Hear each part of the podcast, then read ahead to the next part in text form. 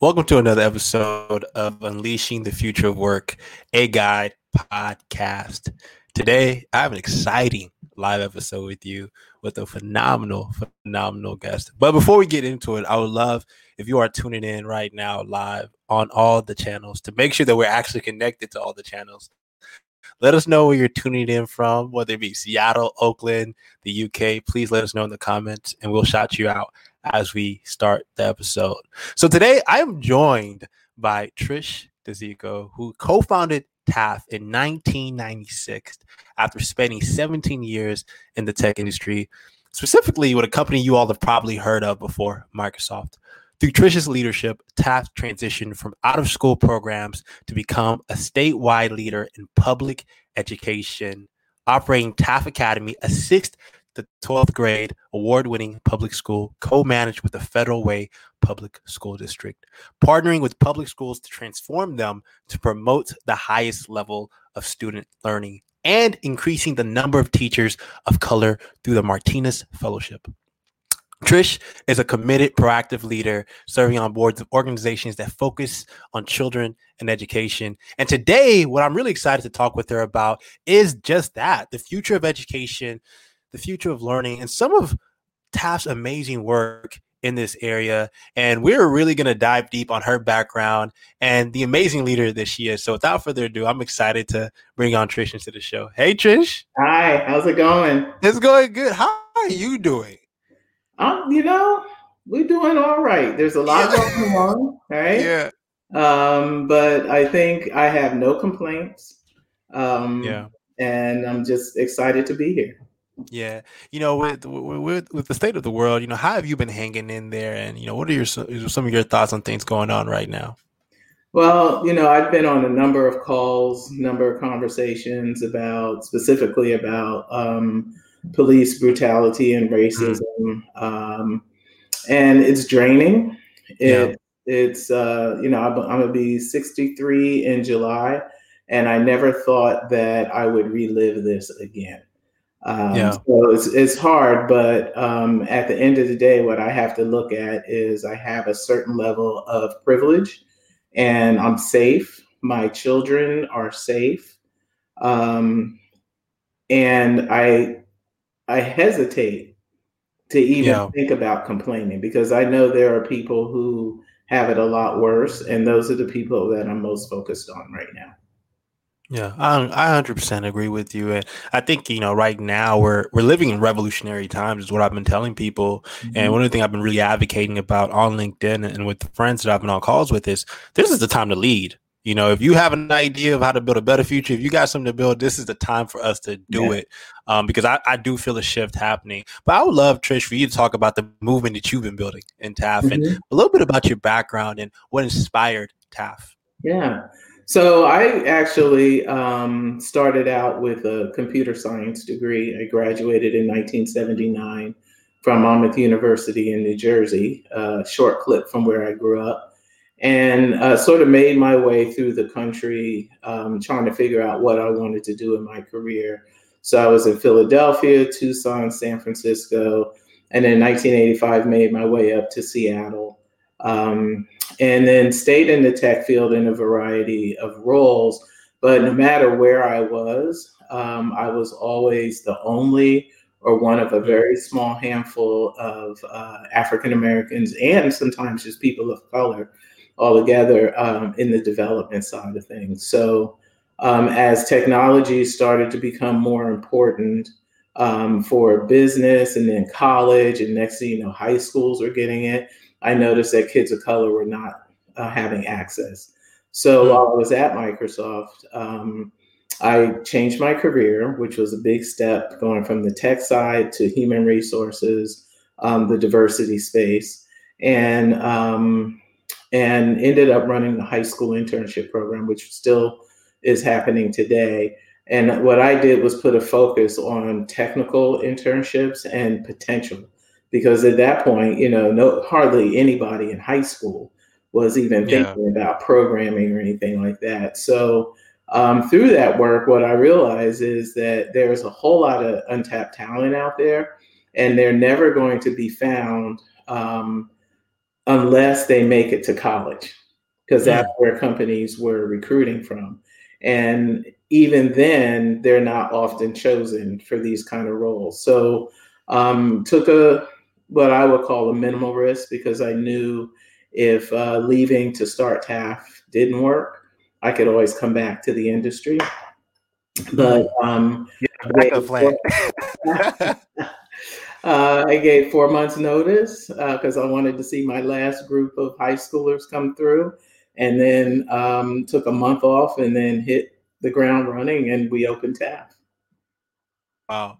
So mm-hmm. you know you you kind of saw this opportunity way ahead of its time. I think early on when people were just realizing, wait, computing is going to change the way we create, the way you know the next generation works. You mm-hmm. know, mm-hmm. for you, was there a moment in time when you realized, okay, I have to start building something while working with a company like Microsoft to make sure mm-hmm. that you know, especially in communities where people of color are disadvantaged naturally, that we provide them access, and more importantly, the community, because TAF does a great job of doing that as well. Yeah.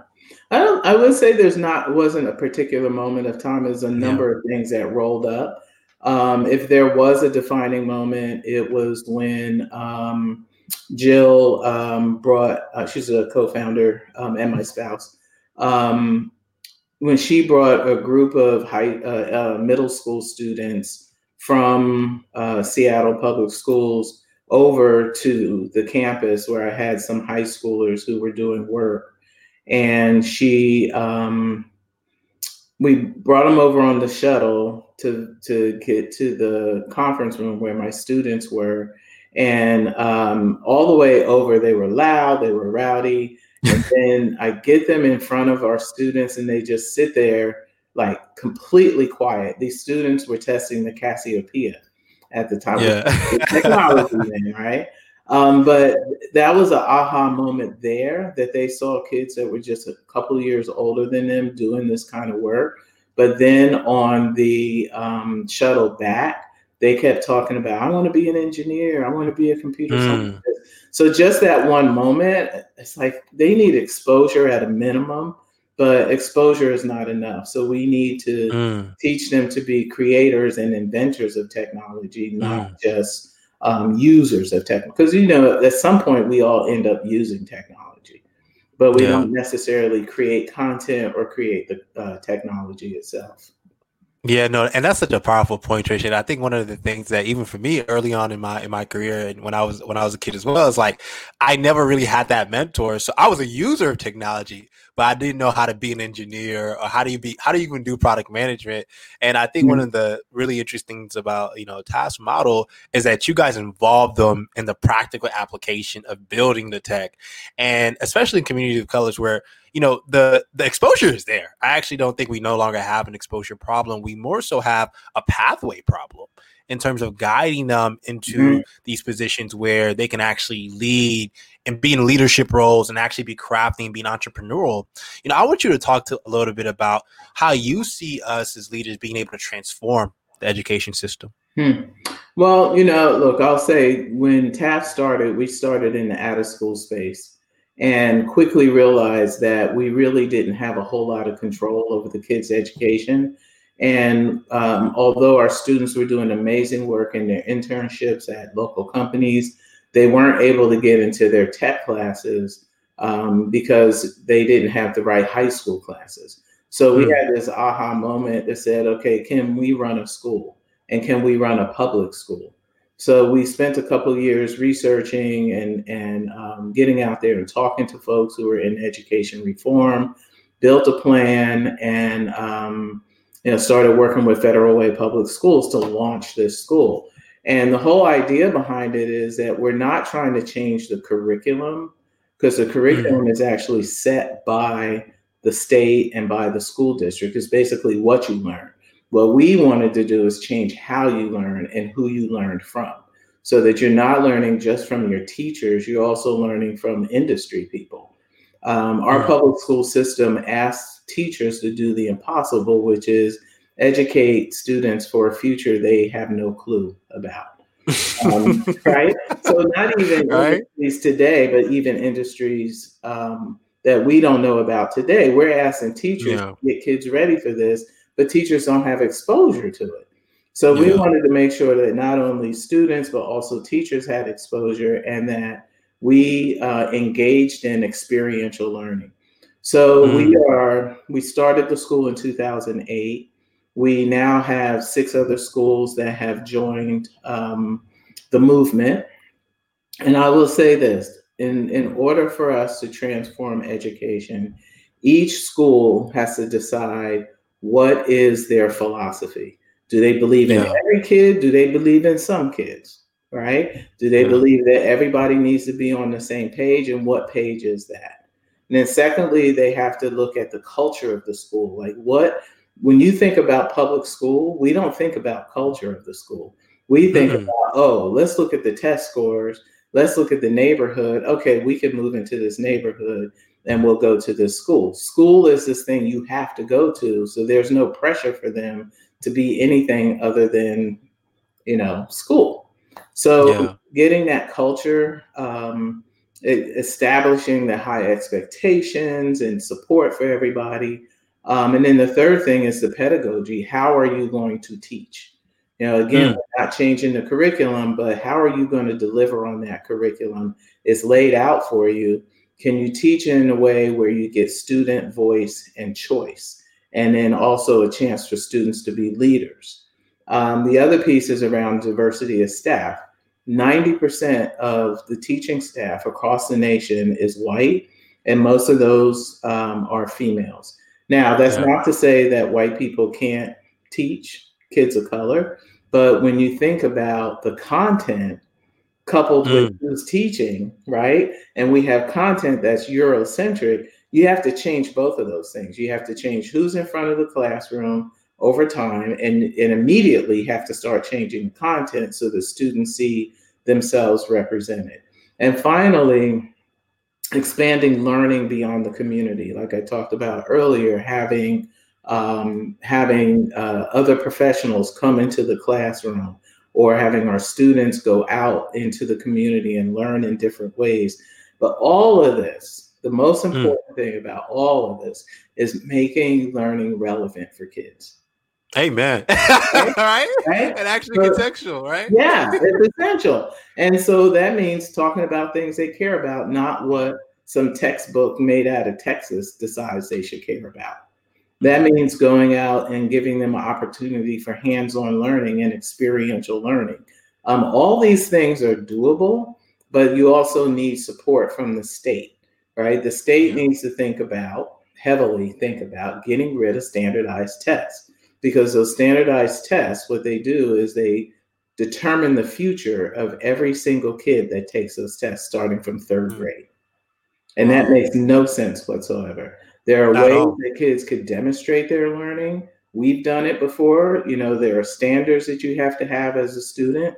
Um, there are different ways that you can meet their st- those standards. But what we as a nation have basically said, there's only one way you can demonstrate that by taking this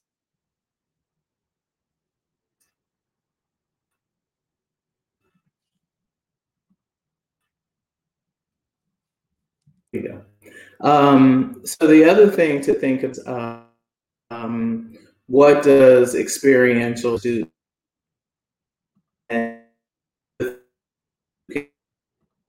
to student background? Um, there's a whole lot more ways that you can learn um, or you can assess, that teachers can assess the work that you're doing and doing it over time. If you um, also limit the class size or the the teacher responsibility, um, you can get a lot more mileage out of it. So right now, our um, middle and high school teachers, and I think this is true across the nation, end up um, having uh, 100 120 to 180 students a year, and you can't build relationships with kids like that. You can't mm-hmm. learn about your students when you have that many students to worry about. So all these things need to happen at the state level to support the work, as well as investing money in uh, professional development, building a clearinghouse for curricular ideas and content, and then, um, and of course, in this day and time, money, money, so that every kid has access to technology. So, not necessarily providing the technology itself, but providing the Wi Fi's and the hotspots.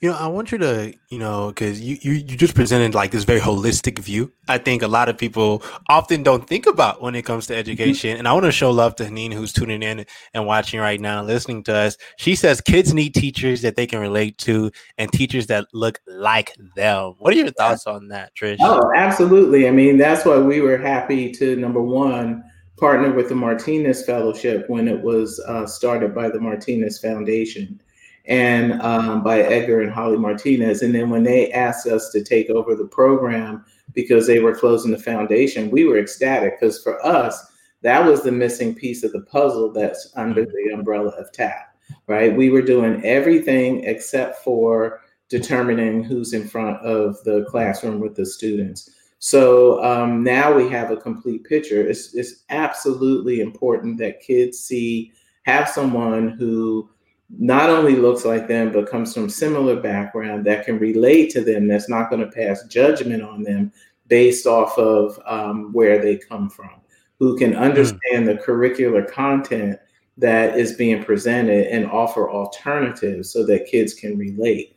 Um, I would say that most people of color I know didn't even have any more than one or two uh, teachers of color um, of course, depending on where you live, but for the most part, yeah. um, you know, folks didn't they didn't have teachers of color, and and they yeah. really realize now what they missed out on. You know, I, I remember the, um, the the first teacher of color. There was two teachers of color when I was in elementary that I remember that actually really transformed my life. And it was when I was living in the hood of Houston, Texas, Southwest Alief, Texas. It was one of the roughest parts of Houston. And their name was Mrs. Hunter and Allison. And they transformed their life, my life, because it was the first, the first two female uh, women of color teachers that, you know, every time I walked in the classroom, there was always empathy shown. And more importantly, I think their approach to learning was that every child mattered right? It wasn't yeah. just one. Like it didn't matter where you were coming from. It didn't matter the color of your skin, you know, or or what you had or didn't have. Is you matter because you have intellect, and you know, I still remember remember them to this day because they were that transformative, and you know, they they actually welcomed family in the classroom, and I mm-hmm. think. Thought about learning from this perspective of it's a holistic thing and it, it goes far beyond the classroom.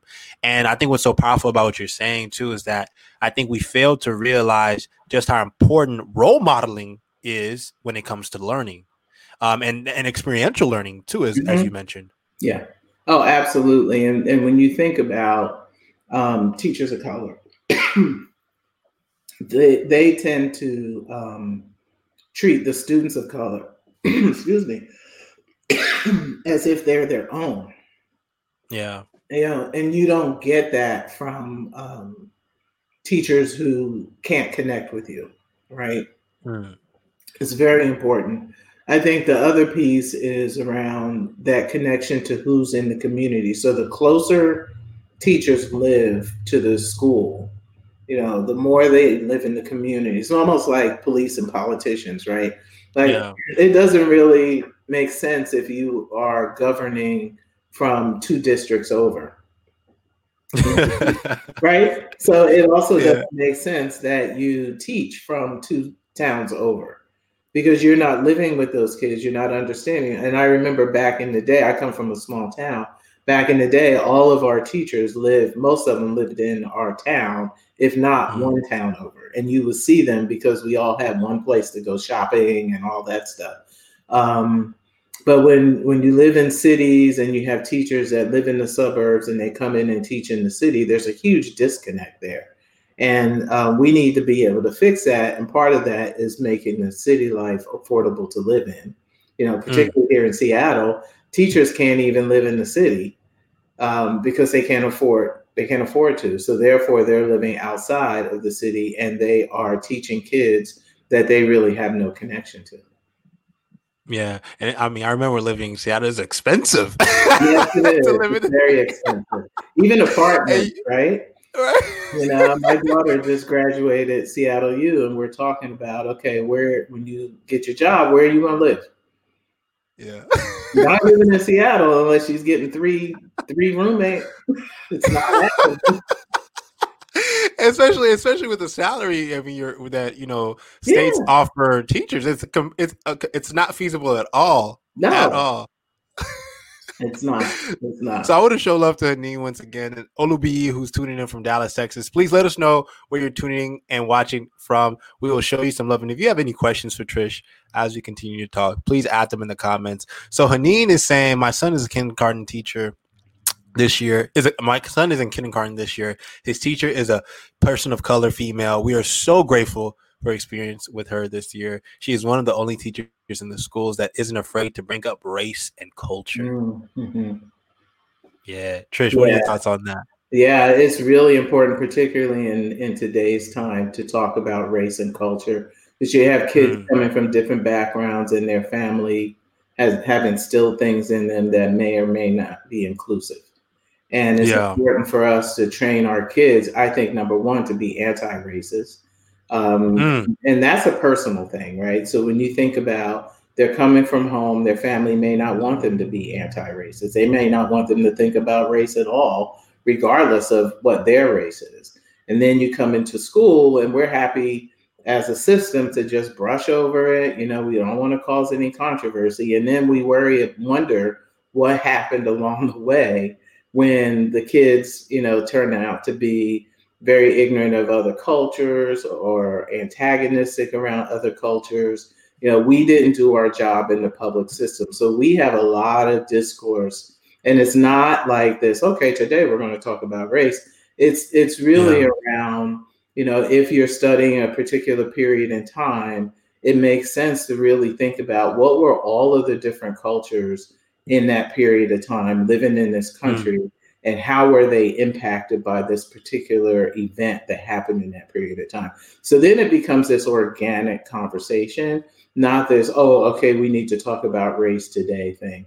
And then you get mm. kids like really talking and really expressing what their views are based off of how they were brought up. Then there's a chance for them to actually organically see you know how that lands on their classmates how it lands on the teacher and that kind of gives them a clue as to where they stand in this. And i, I think it's really important to not um, shut kids down when they say something that may be inappropriate but to use that as a lesson um, for a better way to say it or who got impacted the way you know uh, based off of what you said but we don't teach teachers to do that. We teach them as a system mm. to shut that kind of stuff down because we don't want to get in trouble with the parents. And that's the kind of stuff that needs to stop. We need to change completely, completely how we're uh, teaching and let it be student led and student voice and student choice. And that's how you get a chance to shape minds and, and direct them into a place where they are really contributing to the community overall, not just the school community, but the community they live in. It, it's a and it's such an inclusive and collectivist view, right? Versus, and and I think well, one of the things that is so missing in education today is that you don't have student buy-in. There is no participatory engagement, and the way we try to even like pu- push it is very forced. It's almost as if like you're forcing them to um, operate within this very rigid structure of education. And you know uh, what? Uh, and I think the the fundamentally moving forward when I think about education, it's like you you we cannot we cannot continue to kind of create this model where we're not allowing students or any learner, adult mm-hmm. or student, to lead their learning, right? Too much is changing too fast. And the more that we give them this kind of design thinking approach, is like, how do I construct it and how do I how do I find my perspective mm-hmm. in all of this information? The yeah. better and more informed of a society we become. Yeah. I mean, I'll give you an example. Our first year of TAF Academy, um, we had a young teacher um, who uh, we were his first teaching gig. So I had a lot of hope for him because uh, our model is quite a bit different. And uh, learning it as your first model coming out of college is the best way to really grab onto it. Well, he was teaching humanities, and they were uh, seventh grade, uh, talking about slavery, uh, which is mm. part of the state curriculum. And he had the map of, of the United States up. And um, one of the students, who turned turned out to be a great leader for the school, um, he asked a very simple question. He said, if slavery were here today, what states would be for it and what states would be against it? Mm. That's amazing for a seventh grader and a white guy at that. You mm. know hmm. what the teacher said?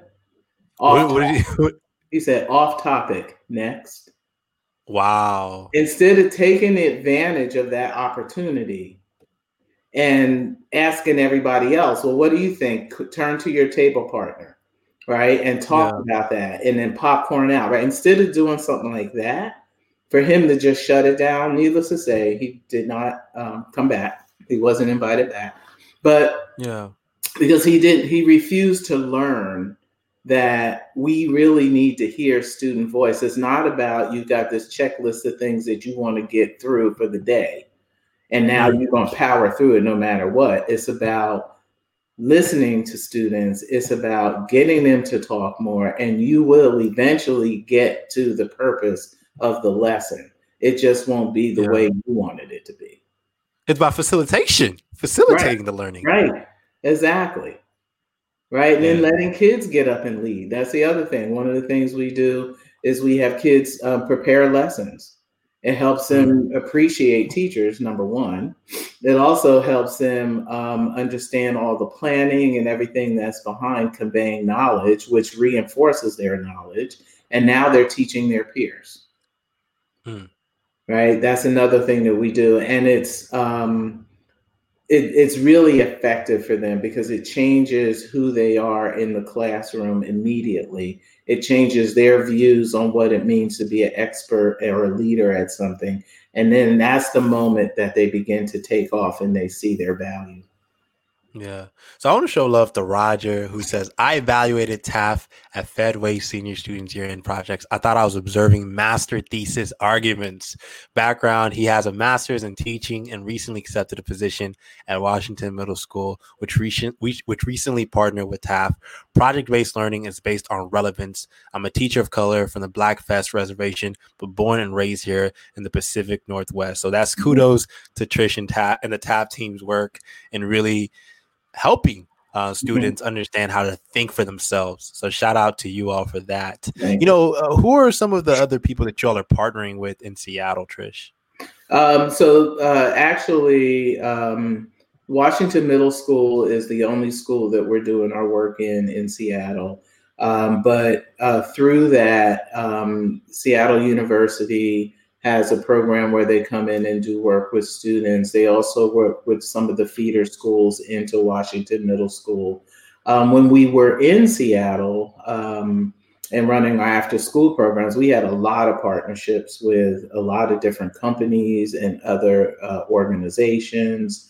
Uh, the Casey Family Foundation, which had a big foster care population, we did some work with them. Um, we also um, have, um, besides our TAF Academy, which is now TAF at Saghalie in Federal Way, we are at Brigadoon and Olympic View, which are the two feeder elementary schools into our school. So now we have a full, what we call our first uh, STEM region, the K through 12, um, running our model, our STEM by TAF model. Uh, we have Boze Elementary in Tacoma and then recently added Roosevelt Elementary in Tacoma as well. And then this coming year, we're um, we're going to be working with Beverly Park Elementary in the Highline School District, which is actually where our office is, is in the wow. Highline School District. Yeah. So our goal is to add three schools every year to our portfolio of schools, of transformation schools. And um, we set this goal when we turned 20 years old. We also set the goal of bringing in 2,400 uh, teachers of color into Washington State. And we do that work um, through the Martinez Fellowship and um, partnerships with 10 universities, um, both public and private. And so we'll have to increase our partnerships there um, to make sure we meet that goal. And then overall, what we really want is that our STEM by TAF model becomes a model of choice for our state. Mm. So that, that means that we're along the models of um, Montessori and Waldorf and all those high scope, all those things that have been out there for, for decades. that STEM by TAF is in that list um, for schools to choose from. That's powerful. So Haneen is saying, sounds like a great org to give money to, folks. yes. yeah, we don't. We so, can't do this without uh, partnerships from our our uh, family and friends and donors and volunteers. Um, you know, we uh, yeah, we we have over two thousand students uh, coming this this school year between all of our schools, and um, our main focus is really preparing these teachers to work with the mm-hmm. kids. So um, as we add more schools, I need more coaches. Um, we also support students with out of school time programs. So, yes, donations are absolutely welcome. You can go to techaccess.org and a donate button is right up there. I love it. Shout out to Neen for that big shout out. so, you know, to continue our conversation, Trish, you know, what do you think Black people can do? And I think anyone that has a child in the education system right now to pay more attention to what is going on in public education. Yeah, you know, we as a society as a whole, regardless of where you come from, have been conditioned to just trust the public education system. And mm. the system itself is broken. And yeah. it's, you know, we've, as Black people specifically, we've been conditioned to believe that the teacher is the expert and our um, input is not necessarily wanted because of the ideas that people have in their head about who we are as a people. So I think some of the important things to do is if you're a parent, um, I would say if you are a black parent. So this is my my information for black families. If yeah. you are a parent, try to pull together a small parent group of uh, folks in your children's schools and learn about what's going on in your actual school, then work your way up to what's going on in the district, and then work your way up to what's going on in the state. So you have an mm. idea of what your kids are actually learning. Because I, I see these things on Facebook all the time where somebody takes a picture of an assignment their kid got. That assignment, you know, and it's usually something about slavery or something, you know, really inappropriate and offensive But though you find out that assignment has been given for years. And why is it that somebody, you know, what took that one parent to notice what was going on?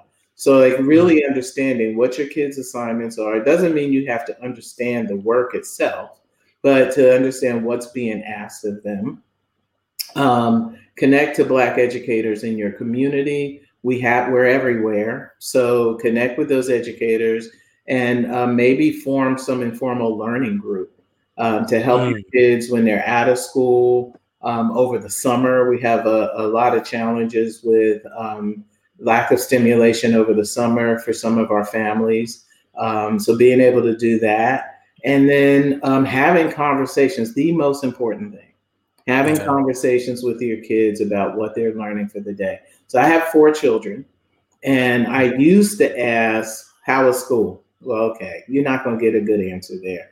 But if you, you know, if you have like a driving question, that's that's something like, okay, what is the most important thing you learned today in school, mm-hmm. and what class was it? Or you know, it doesn't even have to be a class; it could be an incident that happened, right? Or you can ask, um, I know you were having some challenges in the math. Does it feel better to you right now? Can you show me? So there's lots of different ways to get your kid to talk about school, but that gives you an idea where you need to add um, levels of support for them either directly at the school itself or through the community if you pull together some community resources. Mm, powerful, powerful, powerful, powerful. Thank you so much, yeah. Trish, because I, I, I think what's so powerful about this framework that you're providing people and, and parents is that it works yeah. and it yeah. works with with with the, the with TAF's model and more importantly something that people can duplicate it's not you know do your research be informed and understand that you have to to a degree you know have oversight on what is your child learning and is there an opportunity to to give them more initiative to allow yeah. them to have more control and to to create an actual community within your within your high school your neighborhood Mm-hmm. where it doesn't feel as if like it's it's um it's a one size fits all thing, but we're actually, we're actually thinking about it from a learner student centric point of view. Yeah, I mean, giving our kids the opportunity to learn everywhere at home in the community makes a lot of sense, right? So when you're, you know, teaching your kids something, if you're teaching a kid how to cook, there's some math lessons in there. There's some science, lessons, right. right? You can learn them together. It doesn't mean that you have to know everything. It what you're doing is you're demonstrating for your child a, a different way to learn.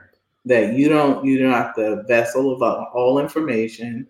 You don't have all the knowledge, but this is how you approach learning because they will watch what you do, they will mimic what you do, not necessarily just what you say. So, working mm. together with your kids and learning together is a great vehicle um, for helping your kid have some independence around learning. I love it. Before we cap off, Trish, what's the vision for Tech Tech Access? What's next? What What are some of the things that you guys have in, in the pipeline? Well, you know, besides the the goals of opening schools and bringing teachers of color in, what we're also doing is creating a coaching model for uh, instructional coaches, and we want to be able to um, teach any teacher who has at least five years experience to be able to teach them how to be instructional coaches in a way that really pushes their the teachers that they're coaching to be more um, open to student input and all that. Typically, um, instructional coaches are really focused on pushing the district agenda, whatever that is, um, for specific right? And then, you know, every district has their own agenda, but our model is more around how are you teaching teachers to be uh, more fluid with students and giving students uh, voice and choice and going out and finding those volunteers to come into the classroom and finding those uh, that curricular content, all the the six elements that I mentioned around how to create a great school, right? So getting the teachers involved with that requires some really focused professional development. So we're developing that model now. It's the model we use to coach the teachers who are already in our um, network and now we want to take it beyond that because we believe that we need better um, instructional coaches in our school system. Um, I would say the other thing we're doing is focusing on teacher leadership and mm. really helping uh, teachers of color who want to be principals, assistant principals, deans, superintendents, um, really getting them on that path. And in order to be on that path, you really need to stay in the public system for a while which is really hard for teachers of color because we're so marginalized and there's so few of us in our individual schools. So we're really pulling them together. Um, we have a program, the Network for EdWork, that has a leadership component. So that's new for us. Um, we're going to push that through, and that coupled with the Martinez Fellowship will really be able to impact um, the demographics of the adults in public education in all of the schools that we work with. So you all are pushing all fronts. we are. You know, you can't. Here's the thing that's interesting. I have these conversations with funders a lot. You know, well, I want to see you do one thing. Well, who's doing the rest? Mm. Right? If you show me yeah. who's doing all the rest and doing it with the same kids, then I'm good for it. But I don't see anybody doing all the rest. And you can't do one little thing for our kids and assume that everything else is just going to fall in place. it, it is a whole um, ecosystem. And we're mm. building the ecosystem of education that works for all kids. So that means we have to impact the, the teaching, we have to impact the learning, all of that. Yeah. Right. So that's what we're set on. That's what we're hell bent on, and, and we're not changing our focus. I love it. I love it. Trish, where can the people find out more about Tech Access and be a part of the movement? Um, so you can first visit our website, techaccess.org, and um, there's a plethora of information there, and there's opportunities there for you to donate, to volunteer. If you are a senior level in a company or you want your company to be involved with TAF, check out the partnership tab. Um, we have a variety of ways that corporations can get involved with our work. In fact, we encourage corporations to get involved with our work because you are the beneficiary of our work. Either we're producing your future employees or your future competitors. We're certainly producing visionaries for whatever, you know, world the kids want to create. So it really mm. behooves corporations to, to pony up and um, partner with us uh, so that we together can create this pathway for students um, to make sure that they're able to um, show generational change and rise above um, all the expectations that other people have of them. Mm, definitely. And I've shared the link to techaccess.org with you all on all my channels. So make sure you check it out. And Trish, thank you so much for joining us on today's episode of Unleashing the Future of Work, a Guide podcast. You know, what is your big takeaway for our amazing community? What is one thing that you want to leave them with? Well, I will say this our children are brilliant, every mm. single one of them. They all have their own genius and our job, our job as adults, is to make sure we help them discover that genius, develop that genius, and become the whole citizens that they have the potential to be. That's our job. Let's get out there and do it for every single kid. Love it, love it, love it. Let's unleash their billions. And I, you know, and I say that as someone that realized that later in life, but wish someone uh, there was someone that told me that same thing. Yeah. Trish, it was an honor having you on. We got to have you on a on a future episode. oh, thank you, thank you. Congratulations to you for God. I spent a little time on your site, checking you out a little more. I like the Thank idea. you, Trish. It's good. It's good. Yeah. Thank you, Trish. Thank you, Trish. We're coming. We're coming. I appreciate you. All right. Hopefully, we'll have you on for a future episode. Thank you so much for all the wisdom and wealth of information that you've shared with us. Please make sure to check out techaccess.org and reach out to Trish on yeah. the website as well as on her LinkedIn if you are interested in working with her. Thank you. Thank you very much. Awesome. Bye, Trish. with that said, thank y'all so much for tuning in on today's Monday's episode of Unleashing the Future of Work live, a guide podcast. If you're interested in being on a future episode, check us out at utfow.com. If you're interested in being a guest or know someone that would be a wonderful guest to talk about the future of work, education, more importantly, what's going on in the world right now right? The transformation that we're seeing. Please check it out. Check us out at utfow.com. Also, if you're interested in being a potential early beta access creator for our early beta program, check us out at guideapp.co to be a part of our early access program and get an exclusive first look at Guide, the life changing, transformative, bite sized skills training platform changing the workforce. So check us out at guideapp.co. With that said, thank y'all so much for tuning in. I wish you all health and continue to build and lead your movement today. With love, peace, love, and talk to you soon.